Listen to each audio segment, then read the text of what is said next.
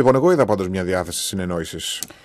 Εγώ την είδα επίσης τη διάθεση Αλλά από τη συνεννόησης. Να διάθεση- δω μόλις γίνουν οι νέες θέσεις για την α, στάθμευση των ταξί, να μην δούμε πάλι τα ταξί να είναι μια ουρά ατελείωτη από πίσω, γιατί η εικόνα είναι άσχημη, προκαλεί κυκλοφοριακό χάος, μάλλον ενισχύει το κυκλοφοριακό χάος στο κέντρο της Θεσσαλονίκης. Πολύ καλή είδηση για να καταργηθούν οι ανενεργές πιάτσες που έχουν οριστεί και δεν πατάει ποτέ κανένα ταξί, διότι δεν έχουν ε, πελατεία. Είδαν δηλαδή, τη ζήτησαν και είδαν ότι στην πράξη δεν είναι αποτελεσματικέ. Πάμε να πούμε την καλημέρα μας στον ε, εντεταλμένο σύμβουλο για τη Δημοτική Αστυνομία, τον υπεύθυνο για τη Δημοτική Αστυνομία του Δήμου Θεσσαλονίκη, τον κύριο Λευτέρη Κιωσέγλου. Τον έχουμε στην τηλεφωνική μας γραμμή. Καλημέρα σας. Καλημέρα.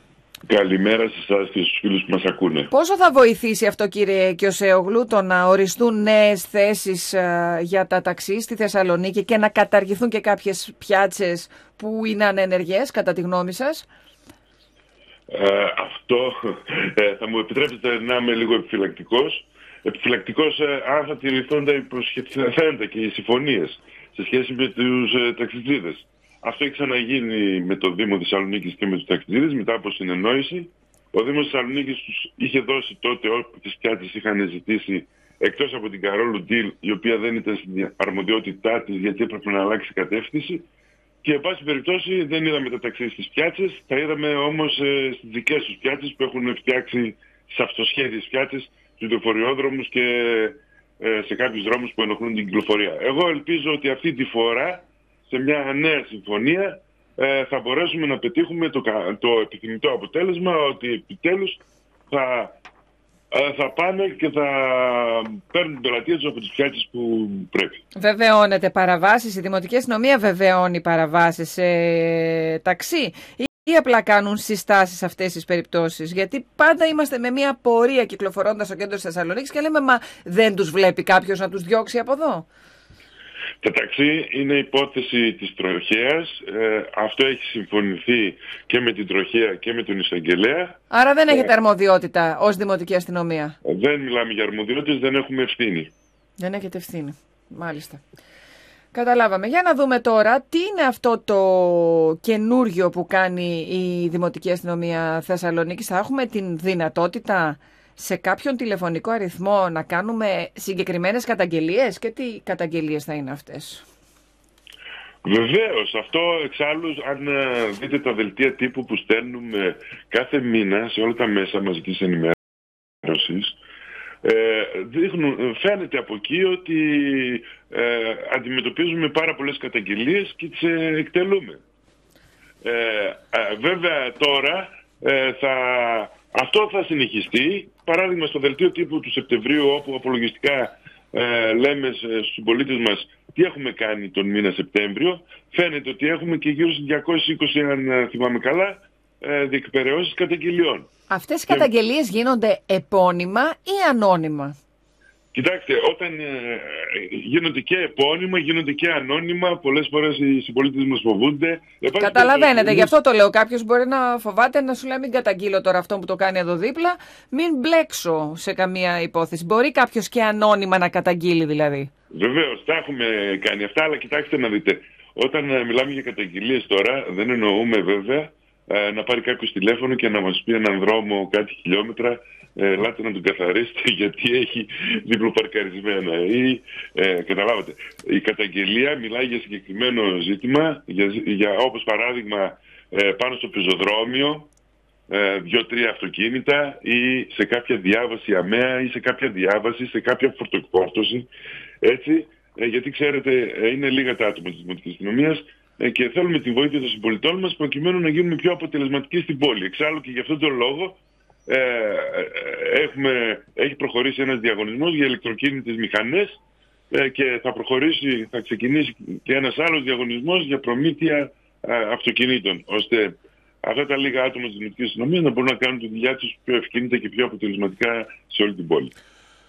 Μάλιστα. Ε, ε, ελπίζουμε, κύριε Κιωσέγλου, οι ηλεκτροκίνητες μηχανές να μην είναι μεγάλου κυβισμού. Έτσι. Όχι, εδώ, βέβαια. εδώ χιούμορ κάνουμε, γιατί έχω δει δημοτικό αστυνόμο με την Honda, την Transalp 750 κυβικά που είναι ένα Δυστυχώς. θηρίο. Έτσι, δεν. Δυστυχώς. Αυτά ήταν βεβαίως, τα βρήκατε εσείς, οκ, αλλά τουλάχιστον στο πλαίσιο της ευελιξίας Να είναι και πιο της ευκίνητος. εικόνας να είναι πιο ευκίνητος Πάνε λίγο. μικρού Έτσι. κυβισμού, ευέλικτες και μάλιστα ηλεκτροκίνητα ώστε δείχνουμε το δρόμο στους υπολείπους μας ε, πώς θα πρέπει να είναι τα τροχοφόρα του μέλλοντος στην πόλη μας ε, και διδάσκουμε δια του παραδείγματος. Τι καταγγέλουν συνήθως στον τηλεφωνικό αριθμό; Πείτε μας και τον τηλεφωνικό αριθμό που μπορεί να καλεί ο κόσμος. Ναι, είναι το 2313 317 Ναι. 930. Όχι, όχι, η, η συνάδελφος το σημείωσε, κύριε Κιωσέογλου, να Ωραία, περιμένετε κανονικά. αύξηση στη, α, στο, στον κύκλο εργασιών σας. 23, 23, 13, 3, 17, 9, 30. Εγώ γίνομαι έξαλλη με. Όχ, Α, έπεσε ο κύριος Κιωσέογλου, θα τον έχουμε θα τον ξανά σε λίγο. ξανακαλέσουμε τον Με τι ε, γίνεσαι κύριο. έξαλλη Γίνομαι συνάδελφε; έξαλλη με αυτούς και έχω μαλώσει στο δρόμο, με αυτούς που παρκάρουν πάνω στις διαβάσεις και στις ε, ράμπες. Δηλαδή έχω σταματήσει, έχω μιλήσει ευγενικά, ξέρετε εδώ που έχετε παρκάρει είναι ράμπα, περνάει τυφλός, μάνα, άνθρωπος με... Κα... Μισό λεπτάκι να πάρω ένα καφεδάκι θέλω. Λέω πηγαίνετε πιο εκεί, καλύτερα να διπλοπαρκάρεις και να πάρεις το καφεδάκι σου, από το να κλείσεις εδώ. Και δέχτηκα μία επίθεση που τι είσαι, τι νομίζω ότι είσαι δικηγόρος και τι σε βάλαμε εσένα. Εκεί γίνομαι έξαλλη. 23-13, 3-17, 9-30. Για αυτές τις περιπτώσεις κύριε Κιωσέγλου έλεγα πριν πέσει η γραμμή ότι εκεί που εκνευρίζομαι αφάνταστα είναι με τις διαβάσεις, με τις ράμπες όταν κλείνουν, δηλαδή εκεί είναι... Βεβαίως. Και βεβαίως. τις μηχανές επίσης, που επειδή κάποιος πιστεύει ότι έχει μηχανή, μπορεί να τη βάζει πάνω στο πεζοδρόμιο όπου θέλει. Δεν είπε κανένας ότι τα πεζοδρόμια είναι πάρκινγκ μηχανών. Με τις μηχανές έχουμε μεγάλο ζήτημα. Ε, ήδη ο Δήμος Θεσσαλονίκης έχει περάσει και από την Επιτροπή Ποιότητας Ζωής και από το Δημοτικό Συμβούλιο ε, και ήδη άρχισε να υλοποιεί ένα πρόγραμμα για να παραδώσει στην πόλη 10.000 θέσεις για μηχανές.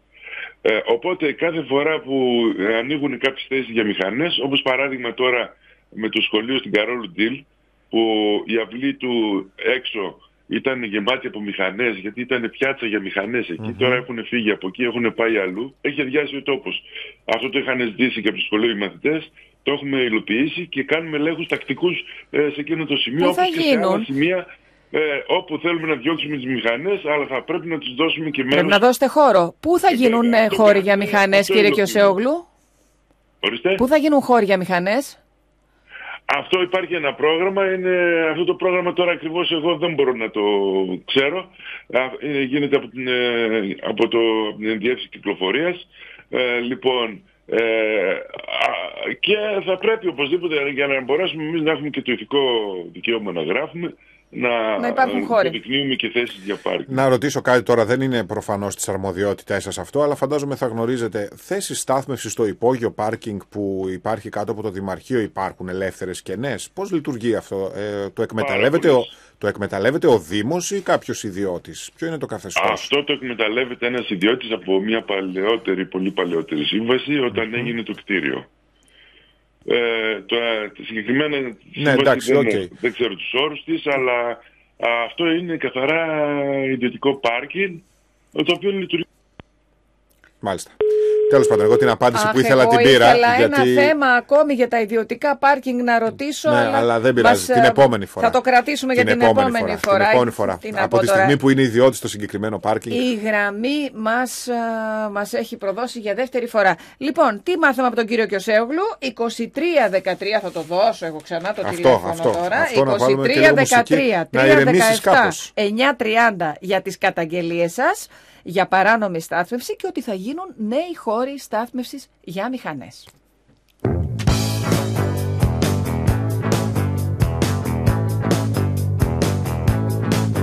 Mr. Cab Driver won't stop to let me in. Mr. Cab Driver don't like my kind of skin. Mr. Cab Driver,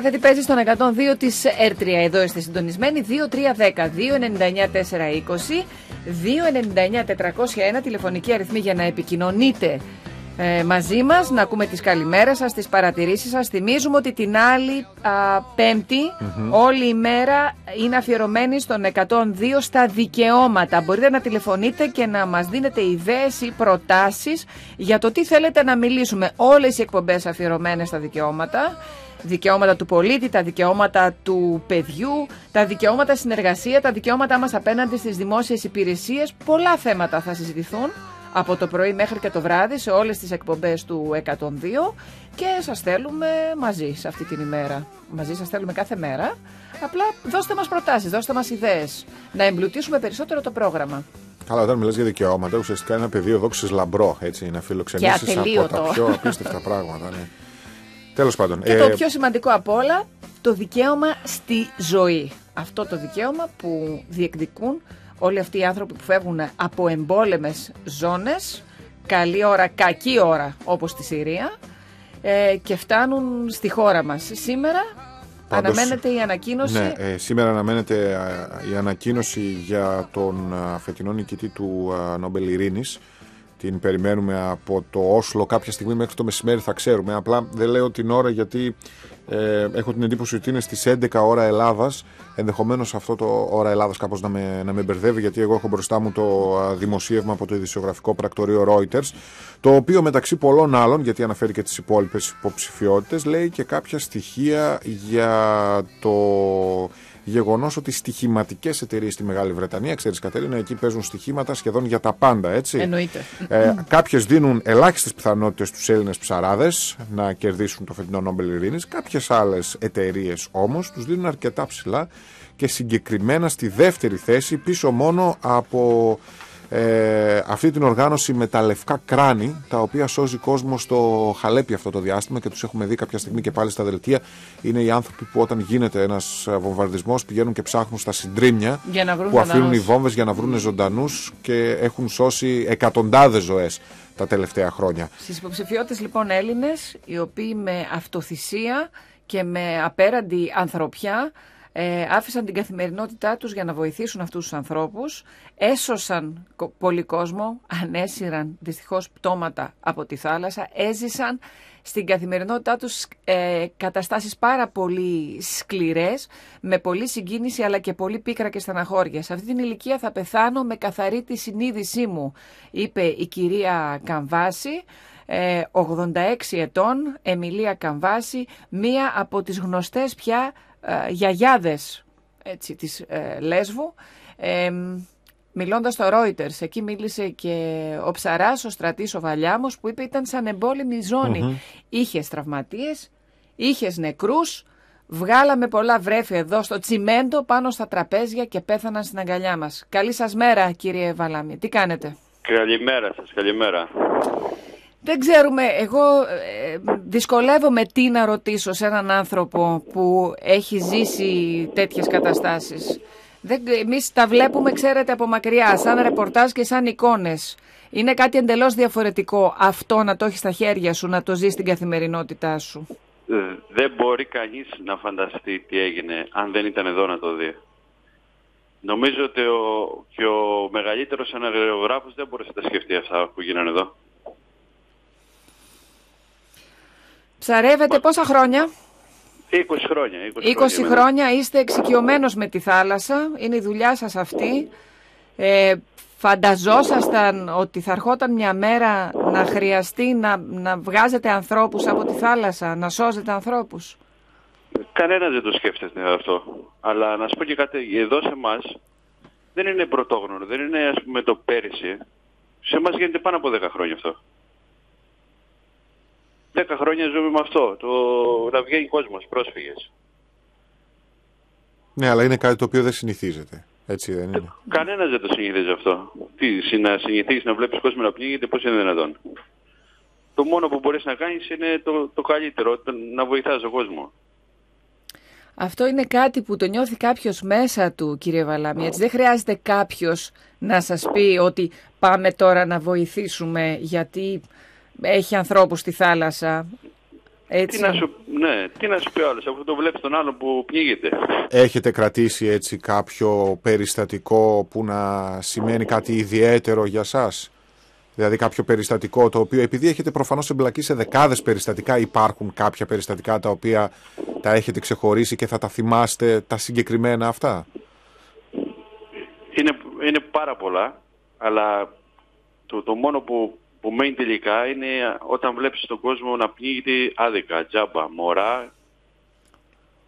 Δηλαδή ό- όταν γινόταν ναυάγια και ήμασταν εκεί και πνιγόταν ο κόσμος. Δηλαδή γλίτωνες 10 άτομα και πνιγόταν άλλα 10. Αυτά τα πράγματα δεν τα ξεχνάς ποτέ. Δηλαδή η σκέψη είναι πάντα σε αυτούς που μένουν πίσω. Έτσι. Δηλαδή, βέβαια, και, ναι. και δεν υπάρχει ούτε καν η ε, σκέψη του ότι έκανα ένα καλό σήμερα βρε αδερφέ, αλλά ούτε και αυτό δεν υπάρχει ως ανταμοιβή, γιατί πάντα η σκέψη πηγαίνει σε αυτούς που δεν τα δεν κατάφεραν. κατάφεραν. Ναι, τι να το κάνεις, έσωσες 10 άτομα σου λέω και πνίγηκαν άλλα 10 ή 15. Ποιο το όφελος; Ναι. Θα Και, συμ- να, και, να, και να συνεχίζεται. Αυτό θέλω να σου να πεις ότι σταματάει κάπου. Δεν σταματάει. Και να συνεχίζεται. Δηλαδή βγαίνετε στο νησί, απλώνετε τα μάτια σας στη θάλασσα και πια ζείτε στην καθημερινότητά σας αυτά τα τελευταία χρόνια με το να έχετε το νου σας Μήπως δείτε κάτι και πρέπει να τρέξετε. Αυτό καταλαβαίνω ότι, ότι κάνετε εκεί. Να φανταστείς εδώ τώρα όλοι οι ψαράδες εδώ, με το που θα βγουν έξω, έχει, έχει, μάλλον είναι αυτό που λέτε, το εσωτερικό. Βλέπουμε γύρω-γύρω, μήπως συμβεί τίποτα. Ναι, έχει γίνει πλέον εσωτερική συνήθεια, διαδικασία είναι αυτό. συνήθεια, Είναι έχει αντανακλαστικό πλέον να έχουν το νου τους. Τι θα σημαίνει για σας σε περίπτωση που σήμερα το μεσημέρι η Σουηδική Ακαδημία σας απονείμει το Όσκαρ, το Νόμπελ, με συγχωρείτε. Ναι. Ε, πες ότι το παίρνει στρατής παράδειγμα το Νόμπελ. Τι θα συμβεί, αφού σήμερα είδα στο ίντερνετ ότι δώσαν διαταγή στο πόλη της Συρίας, στο Χαλέπι, δεν, δεν θυμάμαι. Στο Να το Χαλέπι, ναι. αδειάσει- ναι. να το αδειάσει γιατί θα το βομβαρδίσουν όλο. Δεν υπάρχει νομίζω λόγος. Ούτε, είναι, ούτε σε καεί να χαίρεσαι, ούτε... Γιατί συνεχίζεται αυτό. Α, δεν τα πες ότι πήρα εγώ το Νόμπελ. Εκεί το ίδιο δεν γίνεται. Και- Ή κάπου αλλού δεν θα γίνει τα ίδια. Κύριε Βαλάμιο, πόσο δίκιο έχετε; Πόσο δίκιο έχετε; Το Νόμπελ είναι θα δίκιο, ήταν είναι, να ναι, μπορούσε να είναι- σταματήσει αυτό το κακό. Μπράβο. Να βρεθεί ένα σήμερα να σταματήσει αυτό που γίνεται, να του δώσω εγώ 10 Νόμπελ, όχι ένα. Τώρα Ε, τις τελευταίες μέρες τι, ποια είναι η κατάσταση εκεί στο, στο νησί; Υπάρχουν εισρωές. Χθες ήρθαν δύο βάρκες. Είχε περίπου 80 άτομα. Είναι, δε- δεν έχει σταματήσει αυτό. Λόγω της συμφωνίας δεν, δεν είναι όσοι είναι παλιά. Είναι άνθρωποι αυτοί που έχετε βγάλει από τη θάλασσα τόσο καιρό που είναι ξένοι. Δεν, δεν μπορείτε να συνεννοηθείτε έτσι. Δεν ξέρω αν κάποιοι μιλούν κάποιες λέξεις αγγλικά ή μπορείτε να συνεννοηθείτε. Ε, ωστόσο, ε, τι είναι αυτό που νιώθετε; Νιώθετε ότι ξαφνικά σας δένει κάτι πολύ ισχυρό με αυτούς τους ανθρώπους; Φαντάζομαι έναν άνθρωπο που τους σώζει στη ζωή. Αυτό πρώτο αυθόρμητο πράγμα που μπορεί να κάνει να σε αγκαλιάσει. Πρέπει να Ναι, έχετε εισπράξει να- πάρα πολλές αγκαλιές. Να, να σου πω κάτι για τις γλώσσες. Εγώ ξέρω μόνο ελληνικά. Όσο κόσμο έβγαλα, μιλάγαμε, εγώ ελληνικά, αυτός αραβικά, δεν ξέρω τι γλώσσα μιλάνε και συνεννόμασταν μια χαρά. Ποτέ δεν υπήρξε πρόβλημα. Εγώ μιλούσα ελληνικά και αυτός αραβικά και τα βρίσκαμε. Δηλαδή όταν, όταν υπάρχει ανάγκη, νομίζω ότι οι γλώσσες φεύγουν. Μάλιστα. Σε, σε Εντάξει. καταλαβαίνει άλλος με τα μάτια.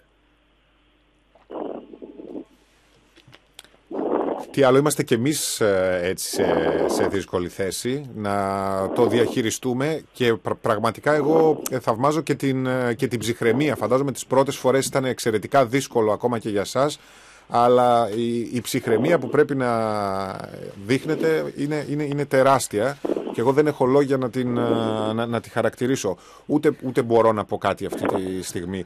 Ε, δεν ξέρω, θέλω αν κάποια στιγμή ε, γίνει αυτή η απονομή, να ξανακάνουμε αυτή την κουβέντα μόνο και μόνο για να δείξουμε αυτό που μας είπατε προηγουμένως. Για το ότι αν δεν αλλάξει κάτι δραματικά, κανένα Νόμπελ, όπου κι αν δοθεί, δεν πρόκειται να κάνει τα πράγματα καλύτερα. Ναι, μα, μα αυτή είναι αλήθεια, αυτή είναι πραγματικότητα. Αυτό είναι. Σου λέω, θα δώσουν σήμερα το Νόμπελ, θα το, ψά- το πάρει παράδειγμα ο στρατής ή ο οποιοδήποτε στρατής και την ίδια ώρα οι βόμβες θα πέφτουν και θα σκοτώνουν την αμορά πάλι. Έτσι δεν είναι. είναι, έτσι είναι όπως το λέτε. Κύριε Βαλιά μου, σας ευχαριστούμε, Σας ευχαριστούμε πάρα, πάρα πολύ. πολύ. Και που μιλήσαμε και για ό,τι έχετε κάνει. Και έχω την εντύπωση και έχω την αίσθηση, μακάρι να επιβεβαιωθώ ότι θα τα ξαναπούμε. Κύριε Βαλιά μου, σύντομα θα τα ξαναπούμε. Να είστε καλά. Την Καλημέρα, καλημέρα μας. καλημέρα, καλημέρα. καλημέρα. καλημέρα.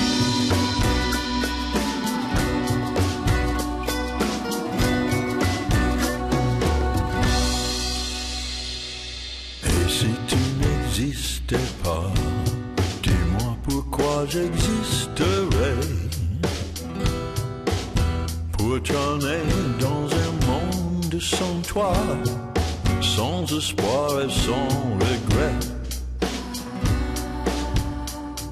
Et si tu n'existais pas, je serais dans ton tel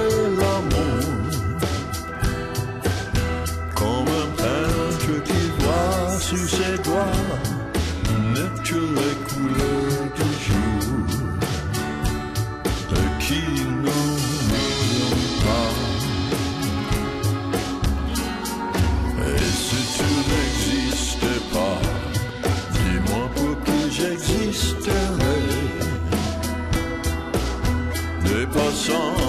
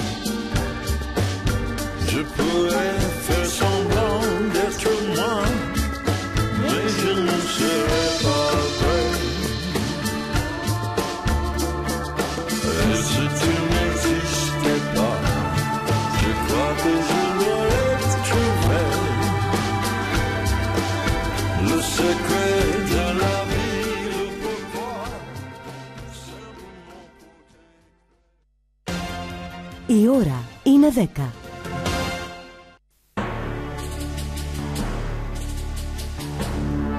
Air 3, ραδιοφωνικός σταθμός Μακεδονίας. 102 FM, 958, τρίτο πρόγραμμα Βραχαία. Από τη Θεσσαλονίκη, για όλη την Ελλάδα και σε όλο τον κόσμο.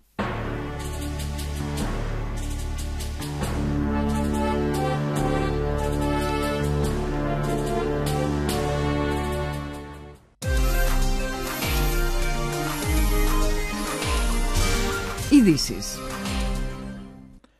Καλημέρα κυρίες και κύριοι.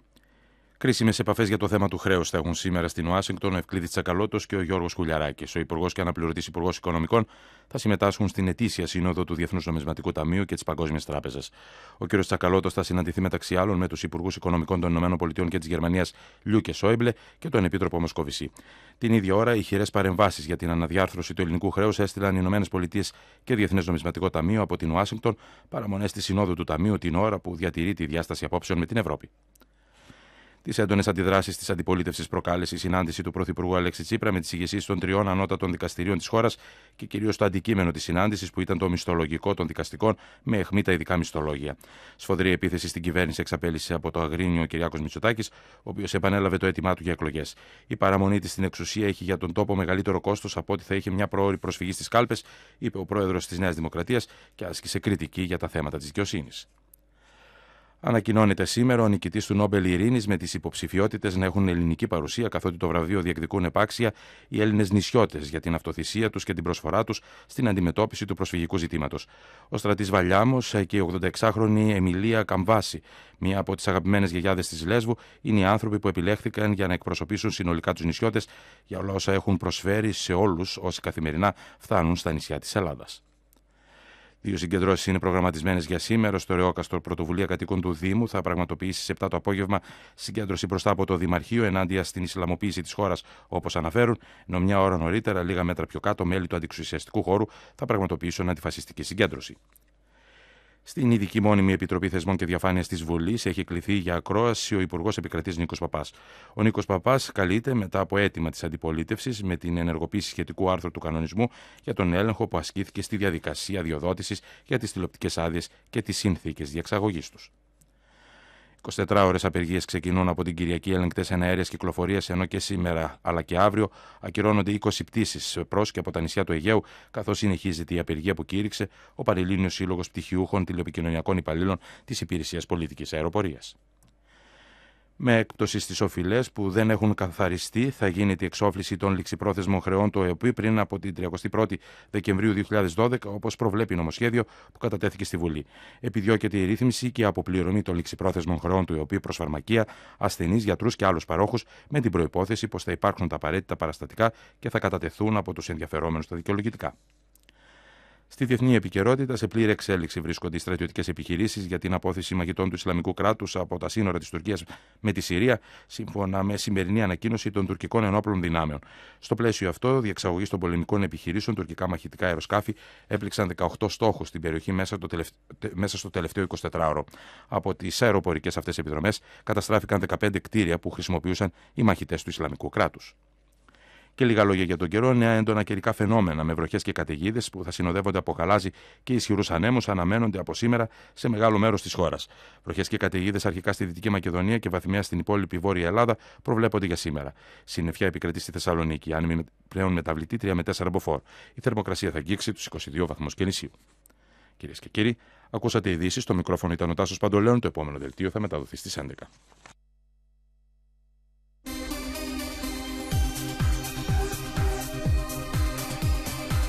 102 FM R3 Ενημέρωση και άποψη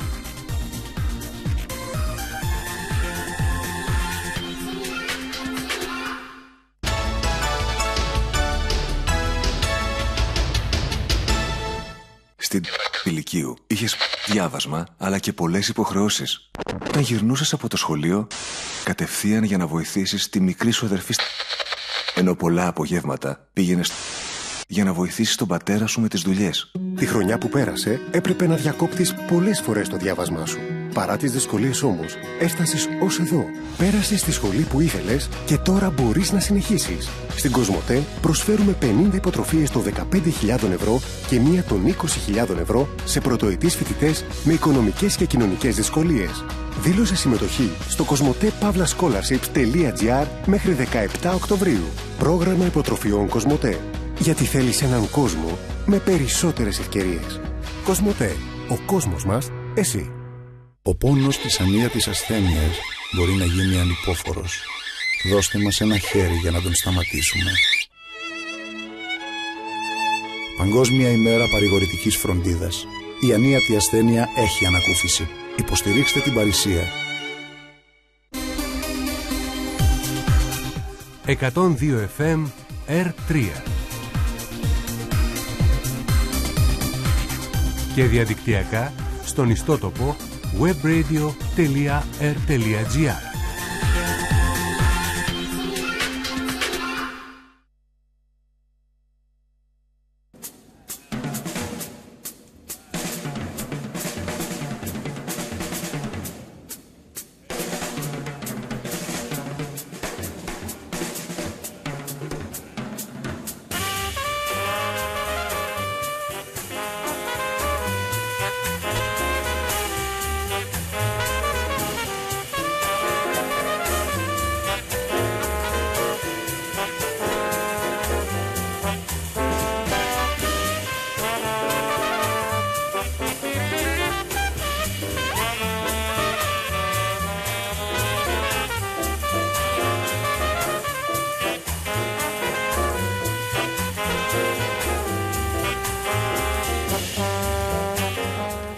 Εδώ είμαστε στο Μάθε τι παίζει 102 της ΕΡ3, ραδιοφωνικός σταθμός Μακεδονίας. Είμαι μόνη μου τη δεύτερη ώρα, περαστικά στον συνάδελφο Βασίλη Πεκλάρη. Τον ε, έριξε στο κρεβάτι μία Ιωσούλα.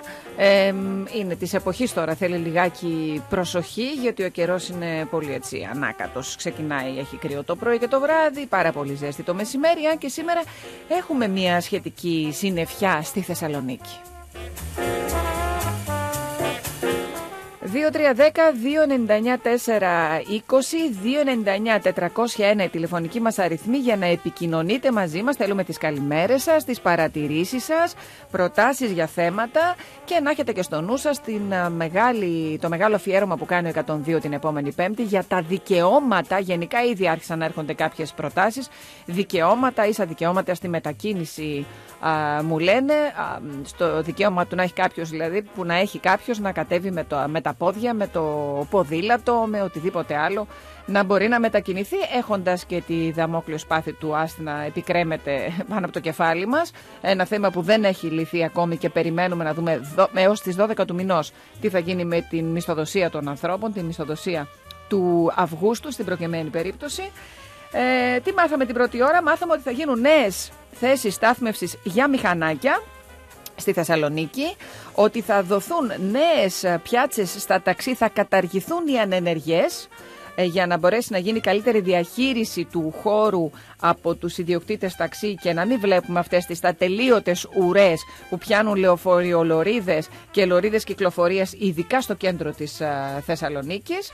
Ε, μάθαμε ότι υπάρχει τηλεφωνικός αριθμός στον οποίο μπορείτε να κάνετε τις καταγγελίες σας και να επεμβαίνει η Δημοτική Αστυνομία σε περιπτώσεις κραυγαλαίες όπως το να παρκάρει κάποιος πάνω σε ε, διαβάσεις, να κλείνει ράμπες και όλα αυτά. Κλασικοί αυτοί που τα κάνουν αυτά. Ε, και πολλά άλλα θέματα. Ε, στη δεύτερη ώρα θα δούμε τις εκδηλώσεις που θα κάνει το Αριστοτέλειο Πανεπιστήμιο το Σαββατοκύριακο κάτω στην πλατεία Αριστοτέλους. Θα σας πούμε για τον α, μαραθώνιο. Θα σας πάμε μέχρι τη Βέρεια Έχουμε ένα θέμα εκεί και μία κόντρα που έχει ξεσπάσει ανάμεσα στην α, εφορία αρχαιοτήτων που κατεβάζει μια πρόταση να γίνει αρχαιολογική πό- ε, πόλη, να κηρυχθεί όλη η Βέρεια και από την άλλη πλευρά τους επαγγελματίες που αντιδρούν γιατί λένε ότι αυτό θα προκαλέσει, θα έχει πολλές οικονομικές συνέπειες για τον επιχειρηματικό κόσμο και πολλά άλλα θέματα μέχρι τις 11 που θα είμαστε μαζί.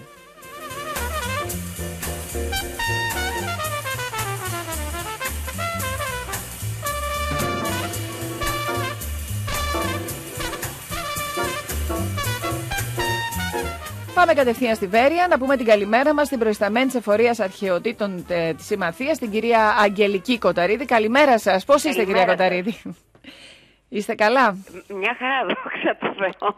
Έτσι να λέμε. Να δούμε τώρα ποια είναι η πρόταση α, που... Τι είναι αυτό που προτείνεται για την Βέρεια και έχει προκαλέσει έτσι κάποιες αντιδράσεις. Βοηθήστε μας να καταλάβουμε τι Κυρία είναι αυτό Ρενιέρη, που ζητάτε. Είναι το προφανές και αυτονόητο. Η Βέρεια, όπως ξέρετε, ή δυστυχώς δεν ξέρουμε όσο χρειάζεται, μόλον ότι είναι δίπλα από τη Θεσσαλονίκη, είναι μια πόλη κατάσπαρτη από μνημεία. Έχει παραπάνω από 50 ιστάμενα μνημεία, βυζαντινές εκκλησίες, μεταβυζαντινές εκκλησίες, ε, τζαμιά, ε, το τείχος της. Και βεβαίως έχει και πάρα πολλά μνημεία που είναι στα υπόγεια των πολυκατοικιών γιατί ήταν μια μεγάλη πόλη μέχρι τον 3ο αιώνα μετά Χριστόν που ήρθε ο Γαλέριος η Βέρεια συχνά ήταν σπουδότερη από τη Θεσσαλονίκη για να αντιληφθούμε λιγάκι τα μεγέθη. Και είναι μια πόλη με ε, συνεχή ιστορία από τον 5ο αιώνα π.Χ. ενώ οικοδομική ιστορία, η οποία δεν αλλάζει το όνομά της, είναι, είναι μια πολύ σπουδαία πόλη. Έχει λοιπόν πάρα πολλά μνημεία, ένα καταπληκτικό μνημιακό πλούτο. Ε, δυστυχώς έχει όπως και άλλες ελληνικές πόλεις, όπως και η Θεσσαλονίκη μας, έχει χτιστεί πολύ άσχημα, όπως όλοι ξέρουμε. Και έχει χτιστεί κατά το 90%. Έχει βέβαια 103 ε, ΦΕΚ, έτσι, φύλλα της εφημερίδας της κυβέρνησης, με κηρύξεις. Και 138 κ- από το Υπουργείο Πολιτισμού και 138 κηρύξεις από το Υπουργείο Μακεδονίας και Θράκης. Και έχει και τις τέσσερις μεγάλες περιοχές με τα διατηρητέα σπίτια που προστατεύονται. Αυτό ουσιαστικά κάνει, ε, ε, μας κάνει να ασκούμε έλεγχο και εμείς και η εφορία νεωτέρων σε όλο το ε, πολεοδομικό ιστό της πόλης, έτσι, όπου είναι το κέντρο και γύρω από το κέντρο της πόλης, μέχρι τον περιφερειακό, εμείς ασκούμε έλεγχο. Ε, de facto. Είναι περιοχές για να καταλάβει ο κόσμος εκτός α, Βέρειας, αλλά και εκεί που μας ακούνε που δεν ξέρει. Είναι περιοχές αυτές τις οποίες αναφέρεστε που έχουν χαρακτηριστεί και οριστεί ως τέτοιες. Είναι έτσι. ήδη τέσσερις περιοχές. Είναι η Μπαρμπούτα, είναι η Κυριώτισσα, είναι περιοχές κοντά στην Κυριώτισσα που, έχουν, χω- που είναι διατηρητές. Επίσης, λόγω του ότι η, όλη η πόλη μέσα από τα τείχη, αλλά και γύρω από τα τείχη κάποιες γειτονιές, είναι γεμάτες μνημεία, εκκλησίες και δαμιά που στέκονται, εμείς ασκούμε προστασία. Και η εφορία νεωτέρων, επειδή έχει νεότερα μνημεία, ας πούμε του 1900 ή του 1860, επίσης κηρυγμένα ασκεί προστασία. Μιλάτε για τα υφιστάμενα, αυτά που είναι γνωστά που τα, τα ναι, ξέρετε αλλά έτσι. όταν προστατεύουμε ένα ιστάμενο, προστατεύουμε το γύρο του χώρο. Επίσης, έχουμε και αυτά που δεν είναι πλέον ιστάμενα, που βρέθηκαν όταν ανοικοδομούνταν η πόλη και είτε είναι στα υπόγεια, ε, είτε έχουν ε, διασώζονται εν καταχώση, πάντως και αυτά προστατεύονται. Δηλαδή, αν γκρεμίσει κάποιος μια πολυκατοικία, το υποκείμενο αρχαίο προστατεύεται. Ή τε- μια εκκλησία που γκρεμίστηκε, δυστυχώς έχουμε και τέτοιες περιπτώσεις στη Βέρεια, για να ανοίξει ένας δρόμος, έχει γκρεμιστεί το υπερκείμενο, αλλά το υποκείμενο προστατεύεται. Το, αυτό που είναι μέσα στη γη δηλαδή. Ναι. Αυτό τώρα που εσείς προτείνετε, τι είναι ακριβώς; Ε, εμείς λοιπόν προτείνουμε αυτό που επιβάλλει ο νόμος, διότι ο, ο ισχύων αρχαιολογικός νόμος που ισχύει από το 2002 ε, ορίζει ότι οι υπηρεσίες πρέπει να πάνε σε αναοριοθετήσεις και ενοποιημένες κηρύξεις που να ορίζονται σαφώς επί χάρτου τα όρια των κηρυγμένων χώρων. Είναι δηλαδή υποχρέωσή μας από τον νόμο. Για τη Βέρεια αυτό ξεκίνησε το 12. Γιατί μετά από και μία εντολή της Γενικής Διεύθυνσης Αρχαιοτήτων προς όλες τις υπηρεσίες, για να γίνει το αρχαιολογικό κτηματολόγιο. Αυτό που, να σας το πω με δύο λόγια. Αυτό που εμείς προτείνουμε είναι μία ενιαία κήρυξη που περιλαμβάνει το στο κομμάτι της πόλης που βλέπουμε και ένα μικρό κομμάτι γύρω από την πόλη που είναι ρημοτομημένο. Δηλαδή είναι πόλη, είναι πολεοδομικός ιστός, αλλά δεν είναι ακόμη δομημένο, γιατί και εκεί υπάρχουν πυκνές αρχαιότητες τις οποίες γνωρίζουμε. Τι νόημα έχει αυτό; Στις περιπτώσεις των γύρω της πόλης που δεν έχουν χτιστεί, έλεγχο εξκαφών όταν γίνονται και αν βρεθούν φυσικά αρχαία σωστική ανασκαφή, το οποίο όμως έτσι κι αλλιώς γίνε- θα γίνει, διότι τα ξέρουμε τα αρχαία, ξέρουμε τη θέση τους και όπως καταλαβαίνετε δεν θα αφήσουμε να καταστραφούν. Τα αρχαία προστατεύονται αυτοδικαίως και από τον νόμο και από το άρθρο 24 του συντάγματος. Η κήρυξη αποσκοπεί στο να γνωρίζουν οι πολίτες την πιθανότητα το τάδε οικόπεδο να έχει αρχαιότητες και σε οποιοδήποτε σχεδιασμό κάνουν για το οικόπεδο αυτό να το λαμβάνουν υπόψη. Τόσο οι- αυτοί που το έχουν όσο και αυτοί που θέλουν να το αγοράσουν ή θέλουν να επενδύσουν εκεί. Αυτό είναι ε, τίμια και με ανοιχτούς όρους να ξέρουν οι άνθρωποι τι τους γίνεται. Κυρία έτσι. Κοταρίδη, καταλαβαίνετε εγώ να σταθώ λίγο απέναντι και Ναι. να σας πω ότι αυτό που ξέρει ο κόσμος για τις αρχαιολογικές ε, υπηρεσίες και την εφορία αρχαιοτήτων είναι ότι όταν βρεθεί κάπου ε, κάτι το οποίο είναι αρχαίο ή κάτι που μπορεί να μ, υποδεικνύει ότι μπορεί εκεί να είναι ένας χώρος που να δώσει και άλλα πράγματα, σταματούν όλες οι εργασίες, παγώνουν οι εργασίες, υπάρχουν καθυστερήσεις και υπάρχουν άνθρωποι που λένε ότι εγώ είχα ένα οικόπεδο το οποίο υπολόγιζα να το εκμεταλλευτώ, να το χτίσω, να βγάλω χρήματα από αυτό και τώρα σταματάν τα πάντα και μ, στην ουσία νιώθει αυτός που είναι ιδιοκτήτης ότι ε, καταστρέφεται. Βεβαίως. Προσέξτε όμως, είναι δύο επίπεδα. Το ένα είναι ότι η Βέρεια είναι εκτισμένη κατά το 95%. Όπως καταλαβαίνετε, η πιθανότητα να βρούμε κάπου αρχαία που να είναι άχτιστο είναι πολύ μικρή. Το, δύο, το δεύτερο είναι ότι δεν είναι δυνατόν να καταστρέφονται αρχαιότητες. Δεν μπορεί από τη μία μεριά, να, γιατί είναι η σύγκρουση του δημόσιου και του ιδιωτικού συμφέροντος. Ο νόμος και το σύνταγμα του ελληνικού κράτους επιβάλλει να προστατεύονται οι αρχαιότητες.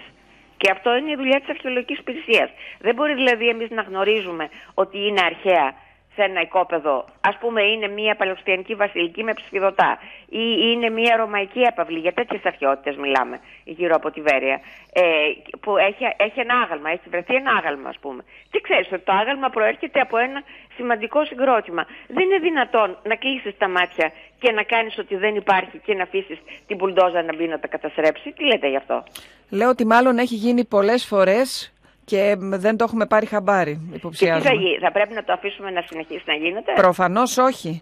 Ε, αν ρωτάτε τη γνώμη μου. Ναι, τη γνώμη σας ρωτώ. Ναι, ναι, βεβαίως. προφανώς όχι. Ως πολίτη. Προφανώς Γιατί, όχι. Ξέρετε, ο κάθε πολίτης έχει δικαίωμα για την προστασία των αρχαίων. Και όταν έγινε στη Βέρεια μια, και από την πλευρά του Δήμου καταστροφή του δρόμου της ε, Μητροπόλεως, το, τον αρχαίο δρόμο δηλαδή που είχαν βρεθεί, που έγινε απόσπαση πλακών, πήγανε βεριώτες πολίτες στο ΣΤΕ, και στο, συ- δηλαδή στο Συμβούλιο της Επικρατείας και υπάρχει εκτελευτε- εκτελεστέα απόφαση να ξαναμπούν στη θέση τους οι αρχαίες πλάκες και ο αρχαίος δρόμος. Δηλαδή μου- υπάρχουν και άνθρωποι οι οποίοι πάρα πολύ ενδιαφέρονται για τα μνημεία τους. Απλώς αυτή τη στιγμή ακούγεται η μία άποψη η οποία αν θέλετε τη γνώμη μου έχει υπέροξυνθεί γιατί για να σας πω παράδειγμα ο τρόπος κήρυξης που προτείνουμε για τη Βέρεια, που είναι μια απλή προστασία σε περίπτωση εξκαφών στα μη οικοδομημένα και όπου έχει μνημεία έλεγχος των όψεων των γύρω κτηρίων, ώστε να μην συμβαίνουν αισθητικά σημεία και τέρατα, ισχύει για την Αθήνα ας πούμε. Όλο το κέντρο της Αθήνας, δηλαδή πιο κάτω από το Μακρυγιάννη και μέχρι πάνω στην Αλεξάνδρας, μιλάμε για μερικές βέρειες εκεί πέρα, ως έκταση προστατεύεται, είναι κηρυγμένο. Αυτό τώρα για να καταλάβουμε και την έκταση που προτείνεται κυρία Κοταρίδη αφορά όλη την πόλη της Βέρειας. Αφορά το ρημοτο- από το ρημοτομημένο κομμάτι της Βέρειας, δηλαδή τον ορισμένο ως πολεοδομικό ιστό της πόλης, ένα μεγάλο κομμάτι. Η- η- ο, ο ορισμός αυτού του χώρου έγινε με απολύτως αντικειμενικά κριτήρια, που είναι οι αρχαιότητες που έχουν βρεθεί σε όλη αυτή την περιοχή. Δεν έγινε υποθετικά και επειδή εμείς το θέλουμε. Επίσης δεν μπορούμε να αφήσουμε οικόπεδα έξω γιατί είναι κάποιον και άλλον να τα βάλουμε μέσα. Καταλαβαίνετε τι σας λέω. Υπονοεί... Ναι, καταλαβαίνω απόλυτα τι λέτε. Ε, Ότι- υπάρχει και αυτό το θέμα. Εμείς ε, ορίζουμε, η πρότασή μας στηρίζεται σε αντικειμενικά κριτήρια. Μάλιστα. Ε, αυτά τα αντικειμενικά κριτήρια πηγαίνουν στο αρμόδιο όργανο, που είναι το Κεντρικό Αρχαιολογικό Συμβούλιο, που αποτελείται από επαΐοντες, έτσι, ανθρώπους που ξέρουν, και αυτοί ε, κρίνουν εάν η υπηρεσία ορθώς συμπεριέλαβε ποιες περιοχές με βάση την πυκνότητα των αρχαίων, εάν πρέπει να αφαιρεθεί κάποιο κομμάτι ή ακόμη και αν πρέπει να προσθεθεί Η κάποιο υπόθεση κομμάτι. είναι εκεί λοιπόν τώρα; Τι λέτε; Η υπόθεση είναι εκεί, η, Η πρόταση. υπόθεση έχει φύγει από εμάς από τον Μάρτιο. Ναι. Έχει κατατεθεί στην κεντρική υπηρεσία του Υπουργείου Πολιτισμού και γίνονται οι επόμενες διαδικασίες, δηλαδή έγινε το τελευταίο έγγραφο προς τους Δήμους, προς το Δήμο τον αρμόδιο για να εκφράσει και τις υπόλοιπες υπηρεσίες να εκφράσουν τις απόψεις τους. Ναι, ναι. Και κάποια στιγμή θα μπει στο ΚΑΣ. Μάλιστα. Ε, κυρία Κοταρίδη, πριν κλείσουμε, πείτε μου λιγάκι, υπάρχει κάτι νεότερο σε σχέση με τις σκουριές. Εγώ δεν θα σας πω για τις κουριές γιατί δεν είμαι υπεύθυνη εκεί. Αν θέλετε όμως μπορώ να σας πω μερικά νεότερα για τη Βέρεια και τις Αιγές.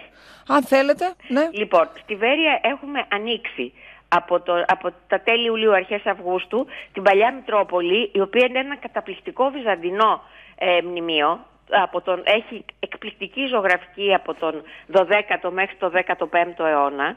Ε, α- άνοιξε και πα- αποδόθηκε στο κοινό. Επίσης στην αρχαιολογικό χώρο του Αγίου Παταπίου με πάρα πολύ ωραία ψηφιδωτά και μία σειρά εκκλησιών. Για πρώτη φορά στη Βέρεια μπορεί ο επισκέπτης από το πρωί στις 10 μέχρι το απόγευμα στις 6 να περιηγηθεί την πόλη και να δει όλα αυτά τα μνημεία κυρίως στην Παλιά Μητρόπολη, η οποία είναι αντίστοιχη, αντίστοιχη σημασίας με α, Άγιο Δημήτρη, Αγία Σοφία, τέτοιο μνημείο. Αξίζει οι φίλοι μας από τη Θεσσαλονίκη και γενικώς να έρθουν να δουν την πόλη. Πρέπει να σας πω ότι τους δύο μήνες που λειτουργούν τα μνημεία έχουμε παραπάνω σχεδόν 14.000 επισκέπτες που κυκλοφορούν στην πόλη και έχουν δει αυτά, μολονότι δεν έχει γίνει αυτό ακόμη ευρέως γνωστό. Και ε, να σας πω ότι προχωρεί και η μ, διαδικασία ένταξης στο νέο ΕΣΠΑ του ανακτόρου των εγών, στο ΕΣΠΑ του, κεντρικού, του Υπουργείου Ανάπτυξης, στο κεντρικό σκέλος δηλαδή, όπου το Υπουργείο Πολιτισμού προτείνει δύο μνημεία για ένταξη. Το ένα είναι ο Παρθενώνας και το άλλο είναι το ανάκτορο των εγών.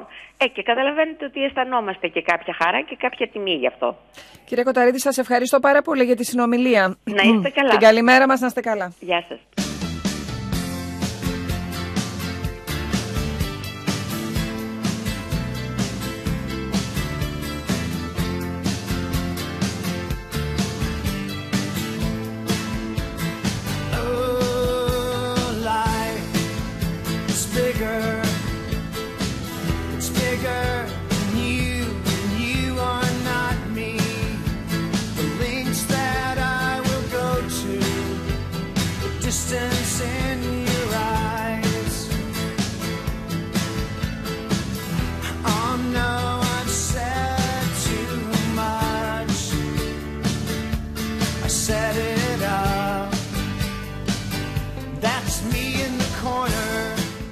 Να μείνουμε στο θέμα, ε, αυτό που συζητάμε για τη Βέρεια. Πάμε να πούμε την καλημέρα μας στον πρόεδρο του μεταποιητικού του επιμελητηρίου Βέρειας, τον κύριο Τάσο Γιάνγκογλου. Τον έχουμε στην τηλεφωνική γραμμή. Καλημέρα σας κύριε Γιάνγκογλου, πώς είστε; Καλημέρα κυρία Δενιέρη, σε εσάς και στους ε, ακροατές σας. Ε, λοιπόν, Μια χαρά. συζητούσαμε με την κυρία Κοταρίδη για αυτή την πρόταση που έχει προκαλέσει έτσι αναστάτωση στην α, Βέρεια, για την πρόταση να κηρυχθεί ένα μεγάλο μέρος της πόλης ως αρχαιολογικός χώρος και θα θέλαμε να ακούσουμε και την α, δική σας άποψη και πού βρίσκονται οι ενστάσεις σας. Ναι. Ε, πρώτα απ' όλα δεν, ε, οι προθέσεις της κυρίας Κοταρίδη δεν αφορούν ένα μεγάλο μέρος της πόλης, αφορούν όλη την πόλη. Ε, δεν υπάρχει φορέας ο οποίος να μην είναι αντίθετος στις προθέσεις της κυρίας ε, Κοταρίδη που μέχρι τώρα δεν μπορούν, δεν μπορούν ε, να μας δικαιολογηθούν ε, από πλευράς της η σκοπιμότητα της, ε, των προθέσεών της. Οι ενστάσεις μας οφείλονται στο ότι θα επιβληθούν περιορισμοί σε χρήσεις ακινήτων, δραστηριοτήτων και λοιπόν παραγωγικών ε, ε, ε, δραστηριοτήτων γενικότερα. Ε, δεν μπορεί να είναι σύσσωμη όλη η κοινωνία ε, κατά αυτών των προθέσεων και η κυρία Κοταρίδη να επιμένει ως προς, την, ε, ως προς το σκεπτικό της. Η κυρία Κοταρίδη είπε για να μεταφέρω, δεν ξέρω αν την ακούσατε νωρίτερα, είπε ότι καταρχήν το 95% της πόλης είναι ήδη χτισμένη Βεβαίως. και έπειτα λέει ε, εμείς ζητούμε τον χαρακτηρισμό σε περιοχές που κάποια πράγματα έχουν βρεθεί, όχι υποθετικά. Ε, στην παρουσίαση που μας έκανε στο επιμελητήριο δεν μας ανέφερε κάτι τέτοιο. Ένα λοιπόν το κρατούμενο. Δεύτερον, τα ήδη υπάρχοντα μνημεία, ήδη η κοινωνία της ε, πόλης μας έχει αποδείξει ότι τα διαφυλάτει και τα προστατεύει και τα αναδεικνύει. Άρα λοιπόν δεν μπορούμε να καταλάβουμε προς τι η ενέργεια ή η πρόθεση της κυρίας Κοταρίδη να αναδείξει ή να οριοθετήσει όλη την πόλη της Βέρειας ως αρχαιολογικό χώρο πλέον. Ε, η ανησυχία η δική σας που είναι, γιατί φαντάζομαι κύριε Γιάνγκογλου ότι ε, κάπου που βρίσκεται κάτι, γιατί μιλάμε για μια πολύ σημαντική περιοχή αρχαιολογικά που έχει δώσει εξαιρετικά ε, μνημεία α, από όλες τις εποχές παγκόσμια γνωστά, Δηλαδή έρχεται, έρχονται από όλο τον κόσμο για να δουν ε, στην περιοχή τα, τα αρχαία. Φαντάζομαι ότι δεν θα θέλατε κάπου που θα βρεθεί κάτι αντίστοιχο ή κάτι επιπλέον να γίνουν εργασίες ή να χτιστεί. Υπάρχει λογική σε αυτό, δεν υπάρχει; δεις αντιλέγει το αντίθετο. Δε, εάν και εφόσον βρεθεί, σαφώς να αναδειχθεί και να προστατευτεί, έτσι. Ε, δεν αναφερόμαστε εμείς σε κάτι τέτοιο. Εμείς είμαστε μάρτυρες των κακών πρακτικών, των έως τώρα κακών πρακτικών, Δώστε μας ένα παράδειγμα να καταλάβουμε τι είναι αυτό που λέτε κακή πρακτική. Πολύ απλά. Οι καθυστερήσεις που επιβάλλει η αρχαιολογική υπηρεσία με τους παραλογισμούς της κάθε φορά. Δηλαδή δεν μπορεί ένα ακίνητο ε, ή ξέρω εγώ για μία ανέγερση να επιβάλλονται χρονοβόρες καθυστερήσεις οι οποίες ε, μεταφράζονται και σε ε, το κόστος τους και σε χρήμα. Έτσι, σε ένα βιοτεχνικό ακίνητο ε, οι καθυστερήσεις δεν μπορείτε να φανταστείτε έως και αναβολές επα- επιχειρηματικών σχεδίων. Ναι, δώστε μου ένα παράδειγμα να καταλάβω. Ξεκινάτε δηλαδή, ξεκινάνε Βεβαίως, κάποιες βεβαίως. εργασίες κάπου και τι γίνεται; Ε, ε, ε, η πρώτη υπηρεσία που εμπλέκεται είναι η αρχαιολογική υπηρεσία. Ε, αυτό το θεωρούμε δεδομένο. Λογικό είναι αυτό, Είναι διότι λογικό. μιλάμε για την, για την περιοχή της Είναι Μαθίας. λογικό.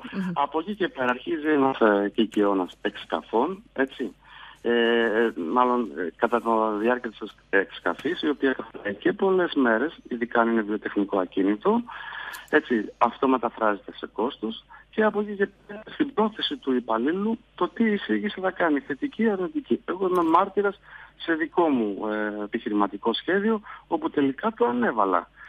Επί μία εβδομάδα, δέκα μέρες σχεδόν, μου κάνανε εγκάρσεις στο, μέσα, στο, στο, στο γήπεδο του, του τεχνικού χώρου, έτσι, χωρίς να βρεθεί το παραμικρό, όπου δέχτηκα αρνητική εισήγηση. Με αποτέλεσμα να Με παραιτηθώ. ποιο, συγγνώμη, με ποια αιτιολογία όμως αν δεν βρέθηκε κάτι να κάνει κάποιος Δεν αρνητική βρέθηκε εισήγηση; ότι Υπήρχαν υπόνοιες ότι το...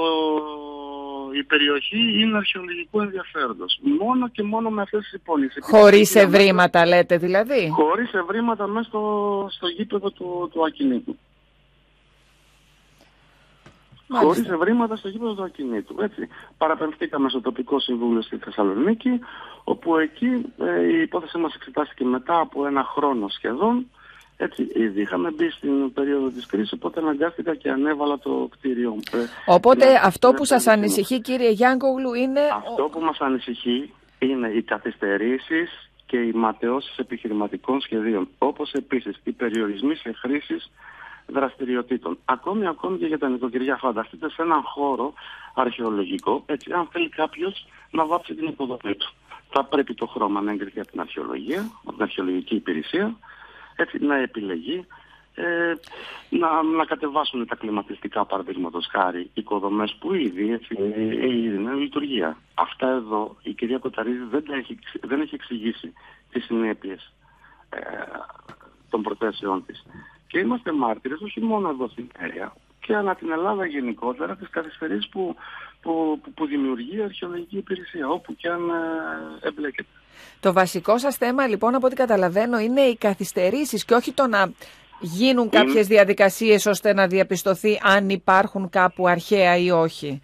Μα σε μια ανέγερση ακινήτου, έτσι, ε, λογικά αν είναι να ανεβρεθεί κάποιο αρχαίο έβριμα θα, θα ευρεθεί. Αλλά μιλάμε τώρα έτσι, για ήδη φυστάμενες καταστάσεις. Μιλάμε για περιορισμούς σε ήδη φυστάμενες καταστάσεις. Μάλιστα. Αυτό, αυτό θέλω να καταλάβετε καλά. Ήδη ας πούμε, η πόλη της Βέρειας σχεδόν έχει εξαντλήσει τα αρχαιολογικά της ευρήματα. Σχεδόν. Έτσι με κάθε επιφύλαξη γιατί ούτε γνωρίζει τι θα, βρει από, τι θα, θα, θα, θα βρεθεί κάτω από τη γη την ώρα που κάνει κάποια εργασία. Ούτε το γνωρίζεις. Σαφώς αν βρεθεί κάτι εκεί δεν, δεν, δεν, δεν το συζητάμε πλέον. Μάλιστα. Έτσι, αλλά σε ήδη υφιστάμενες καταστάσεις ε, μπαίνουμε σε παραλογισμούς, σε περιορισμούς χρήσεων.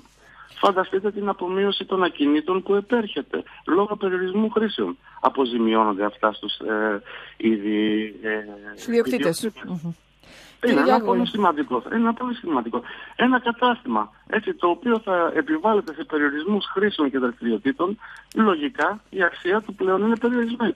Το ίδιο και ένα ε, Κατανοητό. Ναι, ναι. Καταλαβαίνω τι θέλετε να πείτε. Εντάξει, Γενικά είμαστε αντίθετοι ε, σε, γιατί είμαστε μάρτυρες των κακών πρακτικών των αρχαιολογικών υπηρεσιών. Κύριε Γιάκογλου, Και σας μάλιστα- ευχαριστώ πάρα πολύ. Σας και ευχαριστώ. μάλιστα σε χώρους Ναι, οι ναι. οποίοι δεν είναι αρχαιολογικού ενδιαφέροντος. Σας ευχαριστώ Και την εγώ καλημέρα ευχαριστώ. μας. Καλή Να είστε σας μέρα. καλά. Γεια σας. Καλή γεια σας σας. μέρα.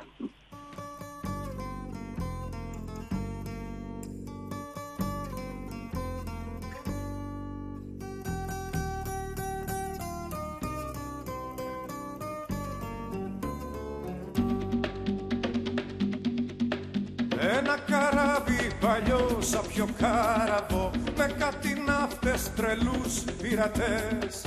Σηκώνει άγκυρα άγριο χάραμα Υπάρχουν θέσεις αν θέλεις κενές. Όταν βραδιάζει που λες στο κατάστρωμα Χίλια φωτάκια θα ανάβουν μικρά. Στη συντροφιά μας θα έρχεται ο άνεμος Να μας σφυρίζει τραγούδια παλιά Άντε να λύσουμε, να ξεκινήσουμε. Και τους βαρέθηκα, δεν τους μπορώ. Να ξενυχτήσουμε και να μεθύσουμε. Να τους ξεχάσουμε όλους εδώ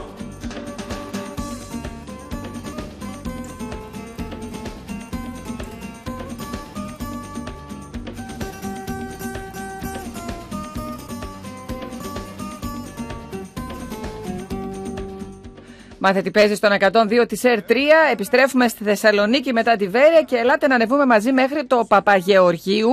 Εκεί είναι η συνάδελφος Φρόσο Βαρβάρα. Είναι σε εξέλιξη μια πρωτοποριακή χειρουργική μέθοδος. Φρόσο, καλή σου μέρα. Καλημέρα, Κατερίνα. Πρόκειται για μια επέμβαση που υπόσχεται γερή καρδιά σε ασθενείς με στένωση της αορτικής βαλβίδας. Ε, πρόκειται για μια σύγχρονη πρωτοποριακή μέθοδο, όπως είπες και εσύ, που εφαρμόζεται εδώ και πέντε μήνες στο νοσοκομείο Παπαγεωργίου. Ε, είναι η, η τοποθέτηση βιολογικών αορτικών βαλβίδων, η οποία γίνεται σε ασθενείς που έχουν ε, πρόβλημα ε, καρδιάς. Προσφέρει, αυτή η νέα τεχνική προσφέρει ε, στον ασθενή, μάλλον του, του επιτρέπει να γλιτώσει την ανοιχτή επέμβαση καρδιάς. Έχει διάρκεια περίπου μία με μία μισή ώρα. Ο ασθενής νοσηλεύεται τρεις μέρες στο νοσοκομείο και μετά μπορεί να επιστρέψει στην καθημερινότητά του. Είναι μια πάρα πολύ σημαντική μέθοδος. Ε, δημι- ε, ε, πραγματοποιείται κατά τους τελευταίους πέντε μήνες εδώ στο νοσοκομείο Παπαγεωργίου. Είναι το πρώτο δημόσιο νοσοκομείο στο οποίο εφαρμόζεται. Ε, και θέλω να σας πω ότι σήμερα εδώ στο Παπαγεωργίου θα γίνουν πέντε τέτοιες επεμβάσεις. Πέντε; Ακριβώς Ω, πέντε. μάλιστα. Έχει ήδη τελειώσει μία και έχουν, οι γιατροί, οι χειρουργοί έχουν μπει να κάνουν δεύτερη. Την έχουν ξεκινήσει. Μάλιστα. Πολύ ευχάριστα τα νέα. Είναι πολύ γνωστά ότι τα καρδιολογικά προβλήματα είναι πάρα πολύ ψηλά στη λίστα με τα Βεβαίως. θέματα υγείας που αντιμετωπίζει ο κόσμος, πόσο περισσότερο με όλο το στρες και την πίεση που δεχόμαστε και χρειαζόμαστε και γερά νεύρα και γερή καρδιά, Φρόσο. Έτσι ακριβώς. όπως Καλή λέτε, επιτυχία ακριβώς. στους α, χειρουργούς. Καλημέρα, σε ευχαριστούμε Καλημέρα. πολύ.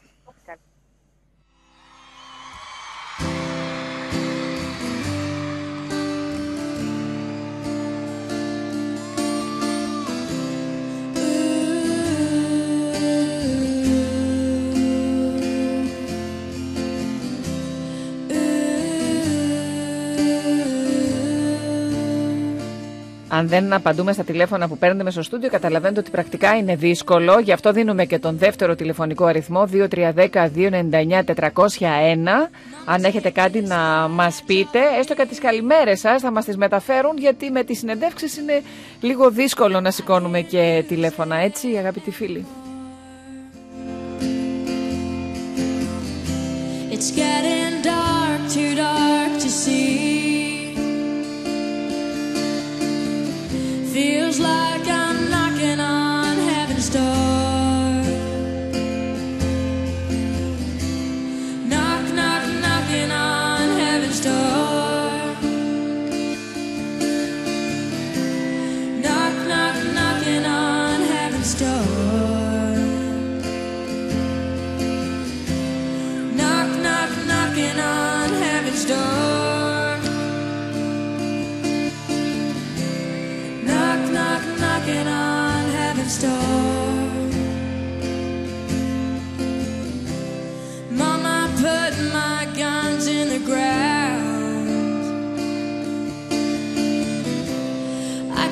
you.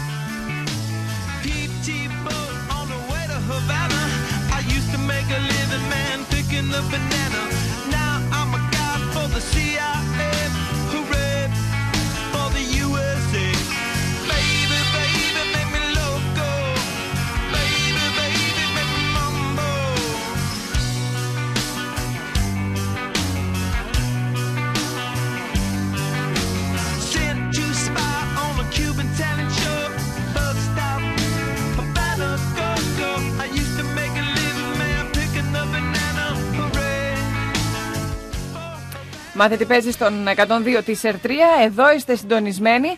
Πάμε να μιλήσουμε με την κυρία Θεοφανό Παπαζήση, την πρόεδρο του Διοικητικού Συμβουλίου του Ορφανοτροφείου Μέλισσα. Έτσι τουλάχιστον το ξέρουμε. Καλημέρα σας κυρία Παπαζήση, τι κάνετε; Κυρία Παπαζήση. Δεν την ακούμε την κυρία Παπαζήση. Μισό λεπτάκι μέχρι να την ακούσουμε. Ε, δεν την ακούμε την κυρία Παπαζήση. Δώστε μας λίγη μουσική να αποκαταστήσουμε τη γραμμή.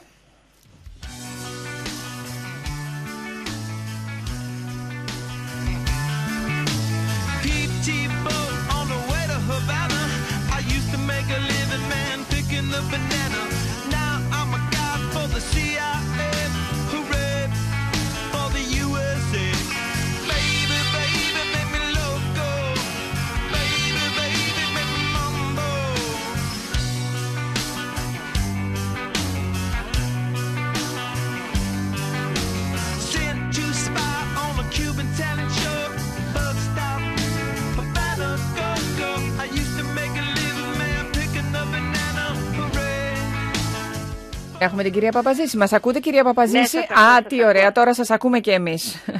τι κάνετε, πώς είστε; Συγγνώμη, Δεν έχω μια πειράζει. γρήπη, αλλά κατά λοιπά είναι Εσείς καλά. και πολλοί κόσμος και ο συνάδελφός μου, ο Βασίλης ο Πεκλάρης, είναι Ναι, με πυρετό. ναι. Πολλοί Ναι. κόσμος αρρωσταίνει τέτοια εποχή. Τι να κάνουμε.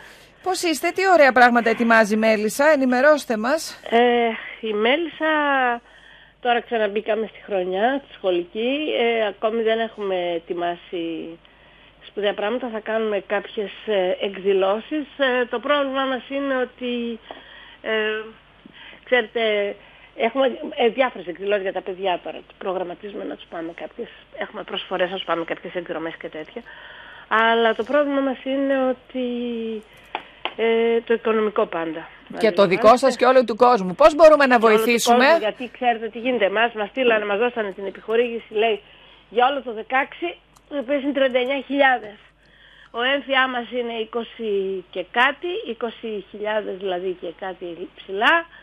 Ε, ο φόρος του εισοδήματος είναι γύρω στις ε, ξέρω, 3.000 πόσο είναι. Ε, ουσιαστικά είμαστε στο, ε, ε, ίσα βάρκα, ίσα, ίσα πάνια που λένε. Ε, Δύσκολα, δύσκολα, Πάρα πολύ δύσκολα. δύσκολα. Πάρα πολύ δύσκολα και ξέρετε ποιο είναι το πρόβλημα. Εγώ καταλαβαίνω ότι όλος ο κόσμος ε, έχει δυσκολίες και οι επιχειρήσεις δυσκολεύονται να πληρώσουν τους υπαλλήλους τους, τους φόρους τους και όλα αυτά. Αλλά το πρόβλημα με τη μέλισσα και ε, σωματείας αντιμέλισσα όπως είναι και τα χωριά, το ΣΟΣ και όλα αυτά. Ε, εμείς έχουμε παιδιά τα οποία, κα- η καταρχήν είναι εμείς είμαστε θελόντριες για τα διοικητικά συμβούλια. Οι υπάλληλοι όμως που φροντίζουν τα παιδιά είναι υπάλληλοι. Είναι πάλι, πληρώνονται. Και πρέπει να Λογικό. πληρωθούν. Γιατί τα παιδιά πρέπει να έχουν. Δεν μπορεί να. Καμιά φορά μου λένε γιατί δεν παίρνετε θελοντέ. Δεν γίνεται. Το παιδί θέλει ένα σταθερό πρόσωπο αναφοράς. Το παιδί ήδη βιώνει ένα σοκ που έχει φύγει από την οικογένεια. Έχει, πριν φύγει από την οικογένεια έχει βιώσει ένα προηγούμενο σοκ που έχει α, παραμελήσει, κακοποιηθεί ή έχει ζήσει ένα θάνατο. Όλα αυτά είναι πάρα πολύ τραυματικά γεγονότα. Και έρχεται στη, στη, στο χώρο της ε, παιδικής Και προστασίας χρειάζεται ασφάλεια. όπου χρειάζεται ασφαλή και παράλληλα από εκεί που ήταν μονάδα στο σπίτι του ή ήταν ε, ένα δεύτερο μπαίνει σε, μία, σε ένα χώρο που είναι ένα εικοστό. Ε, αυτό είναι ένα τρίτο σοκ. Ε, από την άλλη μεριά εμείς δεν τα επιλέγουμε τα παιδιά. Δεν κάνουμε, δηλαδή δεν βγήκαμε σε Ριάννη να μαζεύουμε παιδάκια.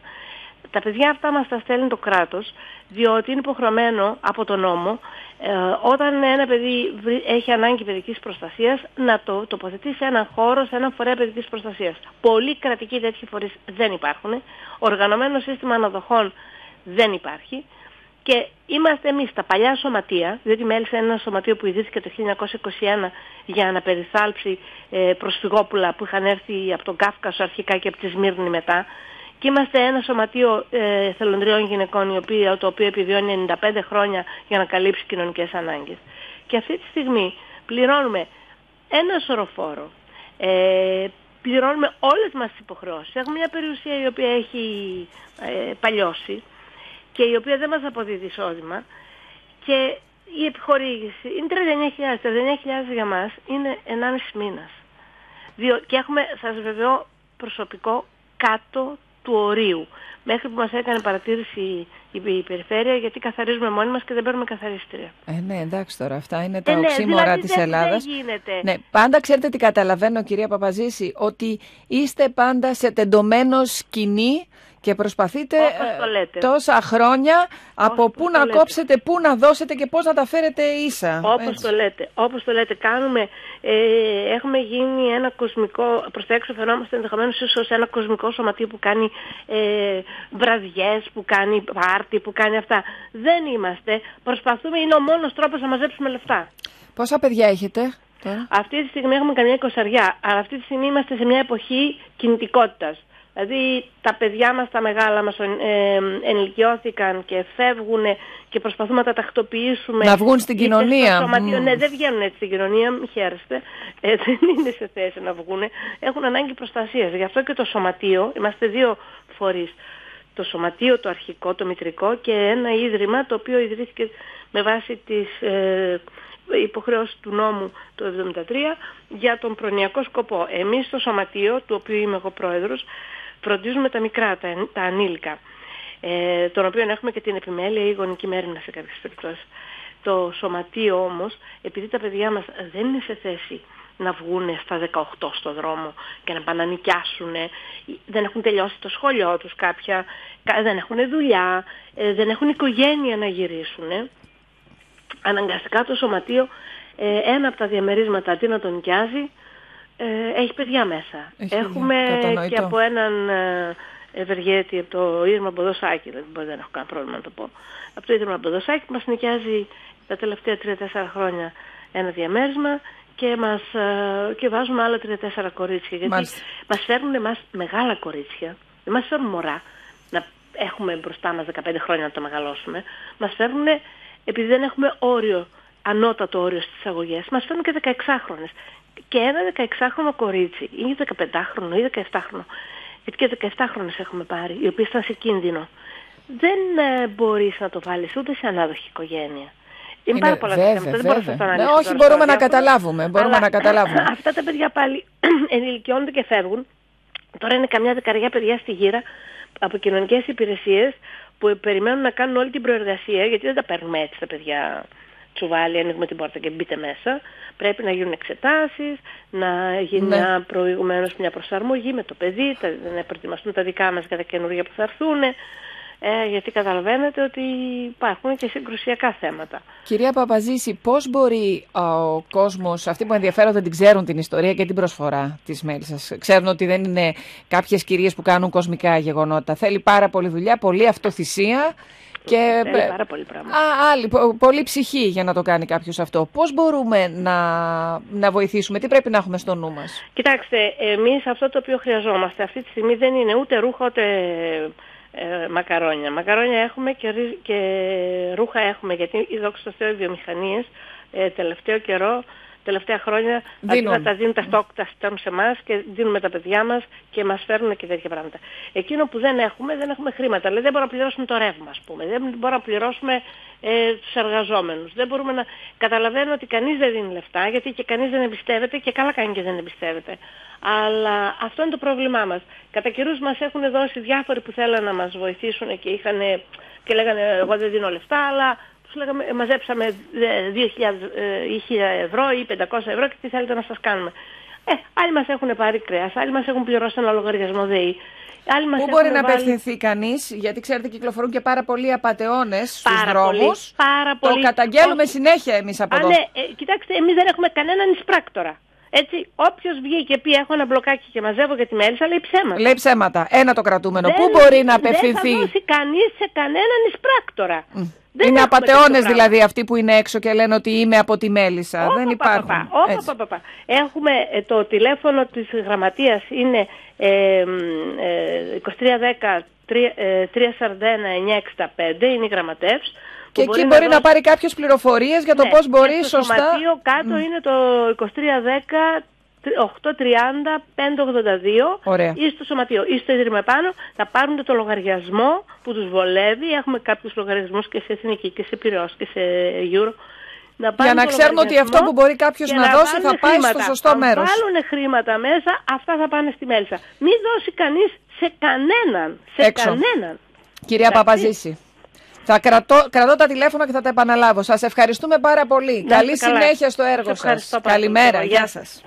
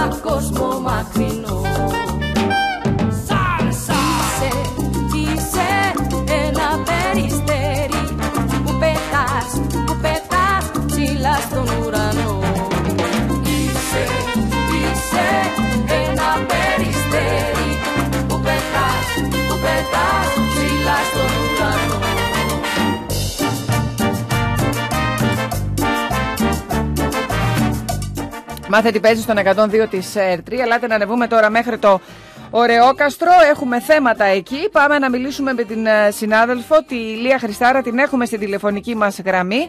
Καλή σου μέρα, Λία. Καλημέρα σας. Καταρχήν έχουμε ένα θέμα με τον Δήμαρχο. Έτσι είναι, Κατερίνα. Ο Δήμαρχος Οροκάστρου, ο Αστήριος Γαβότσης, ε, έφτασε σήμερα στο, στην- στο αστυνομικό μέγαρο της ε, Θεσσαλονίκης ε, για να καταθέσει στο πλαίσιο της επίγουσας προκαταδικής εξέτασης που παρήγγειλε ο εισαγγελέας αντιμετώπιση κλιμάτων διαφθοράς ε, Θεσσαλονίκης Αχιλέας ε, Ζήσης μετά από δημοσίευμα της εφημερίδας Αυγής. Να θυμίσουμε ότι σύμφωνα με το δημοσίευμα, ο νυν Δήμαρχος Οροκάστρου φέρεται ότι επιβάρυνε τους δημότες του με 228.000 ευρώ για αποζημίωση κατόπιν δικαστικής απόφασης, η οποία όμως αφορούσε τον, ε, τον ίδιο. Είναι ένα περιστατικό το οποίο ε, είχε γίνει το 2008, είχε κριθεί ένοχος ο κύριος Γαβότς από το πρωτοβάθμιο τριμελές εφετείο Θεσσαλονίκης ως ηθικός αυτογός επεισοδίων που είχαν ε, λάβει, που είχαν λάβει χρόνια, πριν πέντε χρόνια ε, νωρίτερα, τον Οκτώβριο μάλιστα το 2003, για την ματέωση δημιουργίας ψυχι- ψυχιατρικού νοσοκομείου σε μονοκατοικία στο Μελισσοχώρι της ε, Θεσσαλονίκης.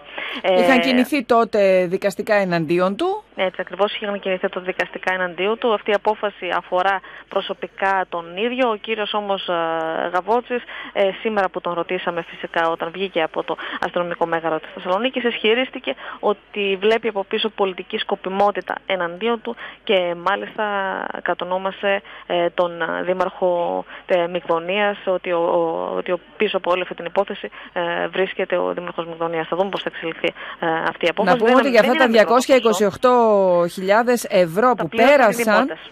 Ε, τα πλήρωσαν οι δημότες και καλούνται να δώσουν εξηγήσεις και άλλοι 10 δημοτικοί σύμβουλοι που ε, εκείνης της θητείας που ψήφισαν υπέρ της συγκεκριμένης απόφασης να δοθούν αυτά τα χρήματα δηλαδή από τον προϋπολογισμό του Δήμου. Έτσι ακριβώς. Στην παραγγελία του Αντισυγγελέα Εφετών ζητεί εκτός από τον Δήμαρχο να καταθέσουν ονομωτή 10 δημοτικοί σύμβουλοι, όπως είπες και εσύ, Κατερίνα, εκείνης της θητείας που είχαν ψηφίσει υπέρ της συγκεκριμένης απόφασης, καθώς επίσης και ο πρώην Δήμαρχος Ροκάστρο, Δημήτρης Σαραμάντος. Ενώ ακόμα καλεί να καταθέσουν και δημοτικοί σύμβουλοι που μειοψήφισαν και καταγγέλουν και γνωρίζουν ε, το θέμα, Κατερίνα. Το ένα θέμα είναι αυτό. Ε, επειδή σε, λίγο, σε λίγες μέρες ε, θα χτυπήσει το κουδούνι για τα προσφυγόπουλα. Ρωτήσατε για αυτό το θέμα τον κύριο Γαβότσι. Φυσικά και τον ρωτήσαμε. Όπως ε, ξέρουμε όλοι πλέον ε, στο Ρόκαστρο επικρατεί ε, έτσι μια αναστάτωση από τις, μετά τις αποφάσεις που είχαμε προημερών ε, ο- δημοτικών σχολείων που αρνιούνταν την φίτηση των προσφυγόπουλων και μετά τη διαβεβαιώση των υγειονομικών αρχών ότι είναι εμβολιασμένα τα παιδιά,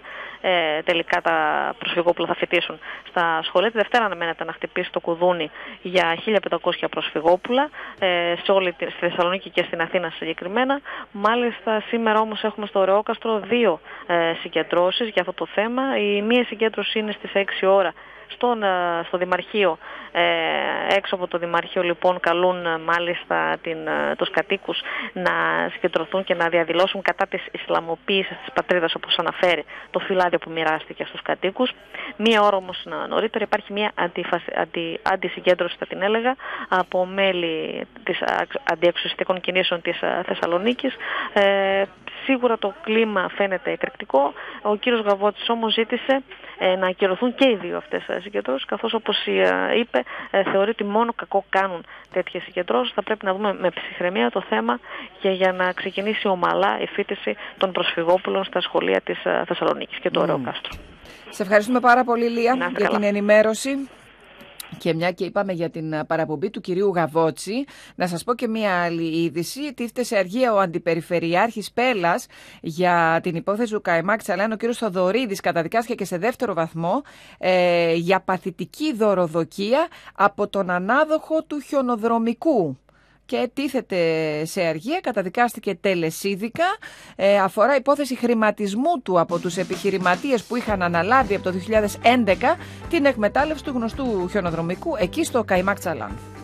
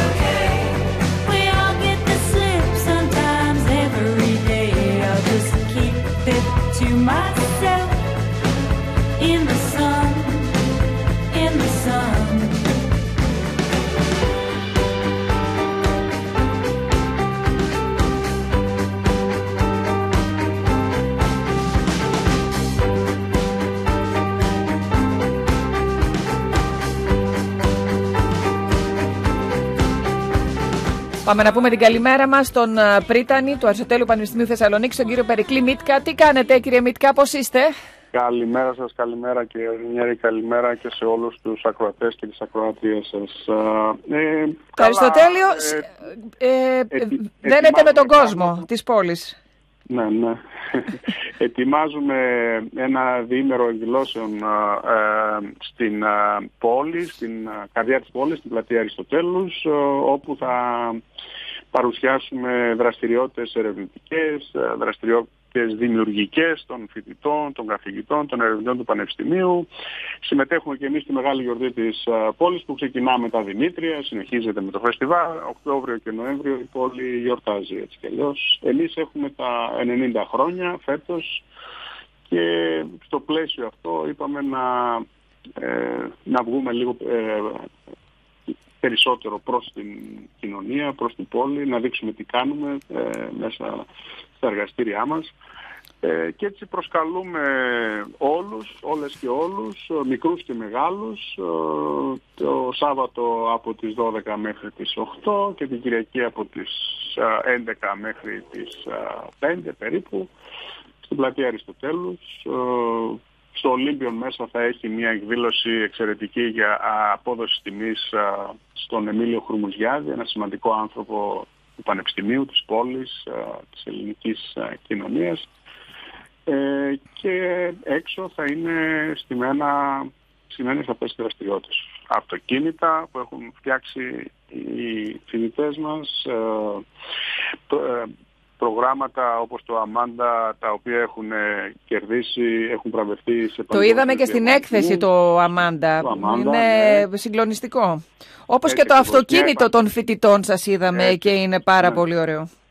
Το μόνο που δεν α, θα έχουμε από τα καινούργια είναι το, ε, το μη επανδρομένο ε, αεροπλάνο, το, το drone, α, γιατί είναι λίγο δύσκολο να το αφήσουμε εκτεθειμένο δύο μέρες α, στην, α, στην πλατεία.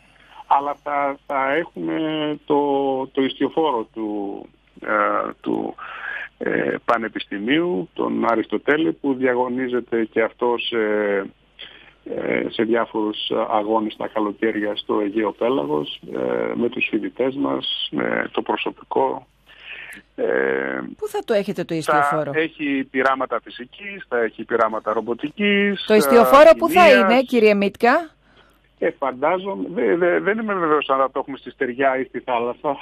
Ναι, γιατί τώρα Θα δούμε. δεν ξέρω, θα είναι επισκέψιμο δηλαδή, γι' αυτό ρωτώ. Για, και για Εντάξει, τα τώρα, πιτσιρίκια μην που θα φαντα- κατέβουν. Όχι, μην φανταστείτε ότι είναι ε, ε, μεγάλο καράβι, είναι ιστιοφόρο, αγω- α, ισ- ε, ιστιοπλοϊκό σκάφος αγωνιστικό. Άρα ε, ε, μπορείς εύκολα να το, να το δεις και από, είτε στη στεριά είτε στη θάλασσα. Θα δούμε, δεν, δεν είμαι βέβαιος. Ε, Θα το, ε, και εγώ ε, αναρωτιέμαι αν θα είναι στην, ε, στη θάλασσα ή, στο, ή πάνω στην πλατεία. Θα έχει εκδηλώσεις για όλες τις ηλικίες; Σίγουρα βέβαια ε, όλοι θα, θα βρουν κάτι που να ε, τους κινήσει το ενδιαφέρον ε, από θέματα διατροφής, ε, θέματα άσκησης, ε, οικαστικά παιχνίδια, ε, ενημέρωση για ε, την γεωλογία παραδείγματος χάρη, για την α, ε,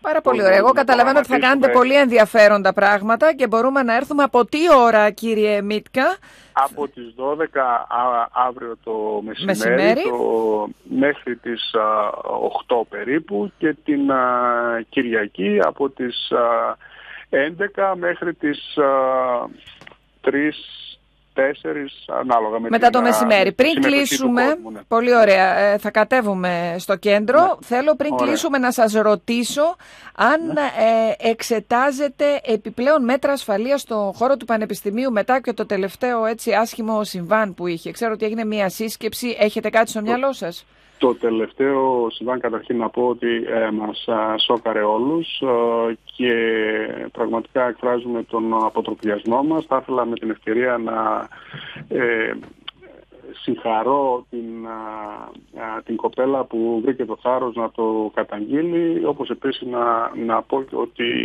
και η επέμβαση της α, αστυνομίας ήταν α, άμεση και αποτελεσματική. Το θέμα είναι να μην Ε, έχουμε τέτοια όμως.